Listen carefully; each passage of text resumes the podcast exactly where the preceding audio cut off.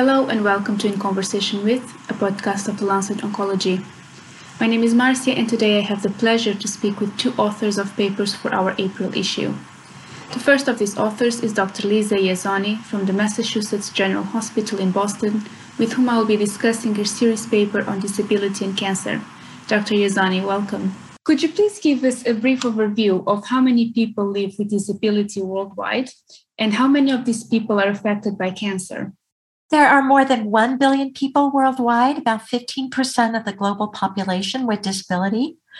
Disabilities are very diverse, including disabilities related to mobility, vision, hearing, communication, learning, memory, intellect, mental health, and other aspects of how people interact with their societal and physical environments.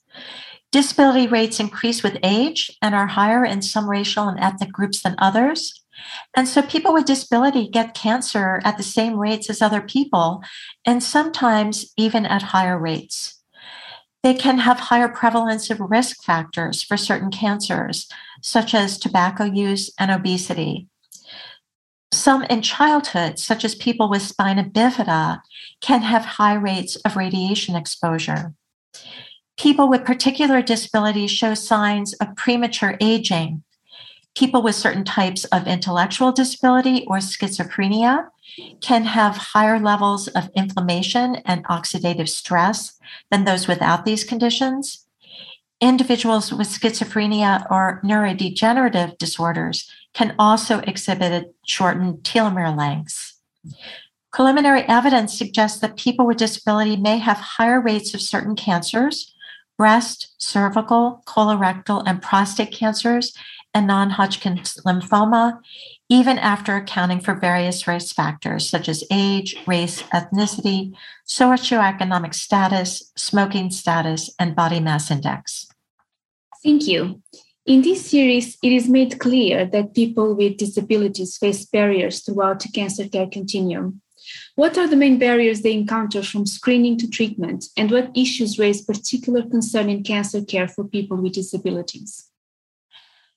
People with disabilities worldwide face remarkably similar barriers to care and therefore disparities in care, such as for breast and cervical cancer screening. First off, people with disability are routinely excluded from the randomized clinical trials conducted to create the scientific evidence base that guides treatment decision making. Second, and this is worldwide, some healthcare professionals, including doctors, have stigmatized or discriminatory attitudes toward people with disability and make erroneous assumptions about their lives and thus may not give them equal quality care. There is a lack of accessible examination equipment, such as exam tables or imaging equipment. Communication may be problematic because of inadequate communication accommodations. Even basics like transportation are a problem for people with disability getting care. One special concerns relates to something called diagnostic overshadowing, or attributing all new signs and symptoms a patient presents with to their underlying disabling condition. The failure to fully evaluate these new signs and symptoms can result in delays, either delays in making the cancer diagnosis or in identifying complications of the cancer or its treatment. Another concern relates to failure to anticipate the functional consequences of the cancer or its treatment and not planning adequately for how the patient will function at home. An obvious example is a woman who self propels her manual wheelchair and has a mastectomy or even less invasive surgery for breast cancer that then affects her ability to use her arms she would not be able to function at home without being able to operate her wheelchair. In a world that should thrive for justice, how can healthcare systems improve the cancer care for people with disabilities? The first thing to recognize, as the World Health Organization says, is that across the lifespan, disability is virtually a universal human experience. It is important for healthcare professionals to understand both their explicit and implicit biases relating to disability. In addition, with the numbers growing, every physician and healthcare system can expect to see more patients with disability. Therefore, healthcare delivery systems should plan for disabled patients by renovating or designing spaces to be accessible and obtaining accessible equipment. Under the principle of universal design, changes that benefit patients with disability will also likely benefit others, including clinical staff.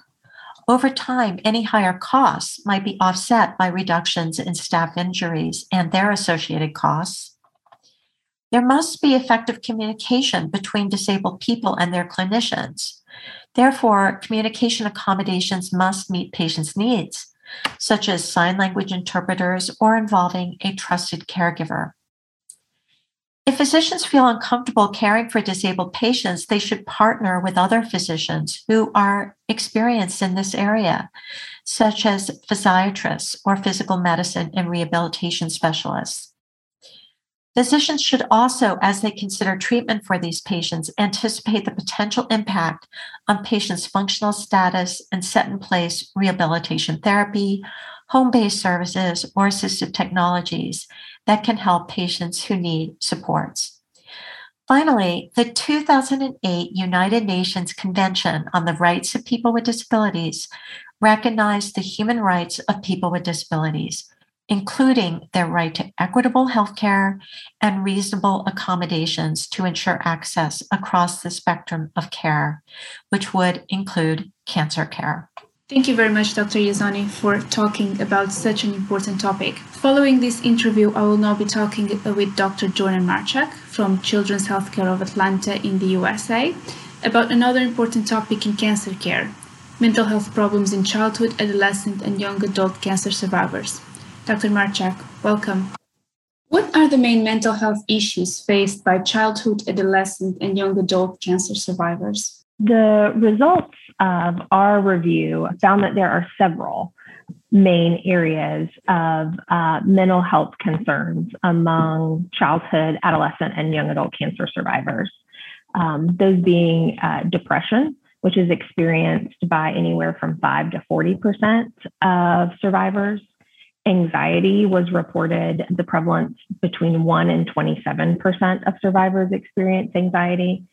Psychological distress is also common, um, experienced by 2 to 35% of survivors, um, as well as behavioral problems in our younger survivors, um, our childhood and adolescent age survivors, anywhere from 12 to 22% of those survivors are experiencing behavior problems. In addition, um, we're finding some post traumatic stress where anywhere from 1 to 18% of survivors are actually meeting criteria for post traumatic stress disorder.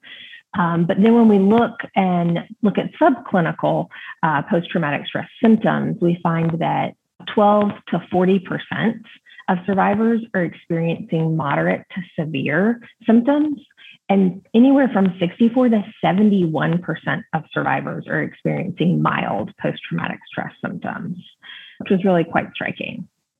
And then, lastly, the other area that we are also concerned about is suicidality. We found that anywhere from 5 to 12% of survivors are experiencing suicidal ideation, and 1 to 4% of survivors actually have um, an attempted suicide. And around 0.18 to 1.6% of survivors uh, actually experience death by suicide. So, those all in conjunction are the most common problems um, that are really faced by survivors. Um, there are international recommendations regarding this aspect of cancer care, but your paper mentions a lack of harmonization. Can you elaborate about the disparities found between the different guidelines? Yes. So our group first evaluated uh, concordances and discordances among the existing clinical practice guidelines, uh, and we looked at four different groups. We looked at the guidelines from the Children's Oncology Group, uh, the Dutch Childhood Oncology Group, the Scottish Intercollegiate Guidelines Network, and the United Kingdom Children's Cancer Study Group Late Effects Group. And so between those four different sets of CPGs, they were all developed independently. And we found that they all identified survivors at being at increased risk for poor mental health, but they were discordant in all other areas. So they didn't agree upon what the risk factors were for poor mental health. They didn't agree upon what age surveillance should start for survivors. They didn't agree upon the frequency of surveillance for mental health problems among survivors. They also didn't agree upon a surveillance modality or what type of measurement um, should be used. Uh, and lastly, they uh, didn't agree upon what interventions should be suggested to survivors if mental health problems were found via surveillance. And so the aim of our group's work under the sponsorship of the International Late Effects of Childhood Cancer Harmonization Group, or IGHG. We sought to harmonize these recommendations for mental health surveillance in all survivors of childhood, adolescent, and young adult cancer diagnosed before age 25. Thank you. So, what does International Guideline Harmonization Group for Psychological Late Effects proposes with this new guideline? So we propose um, a set of recommendations. We propose seven new recommendations that really get at all of those discordances from the other guidelines. We recommend that survivors and their healthcare providers um, be aware um, that survivors are at risk for the mental health problems I we discussed earlier. Uh, we outline what the risk factors are uh, we recommend that um, surveillance be initiated at the beginning of the survivorship process uh, and continue throughout the lifespan. Uh, we also recommend um, that surveillance uh, doesn't wait to start until survivorship, that our group agrees upon expert consensus that mental health surveillance would be valuable uh, for patients during the active treatment process. Uh, our group proposes um, a set of questions um, that survivor practitioners can use to augment uh, their medical history taking to uh, begin screening survivors for mental health problems. We outline an algorithm uh, to suggest to practitioners uh, what they can do to help survivors if mental health problems are found. Uh, and so, altogether, I think the main push of our work is to promote the adoption of a detect and intervene approach for mental health problems that's really more aligned with the traditional surveillance for physical late effects and long-term follow-up care.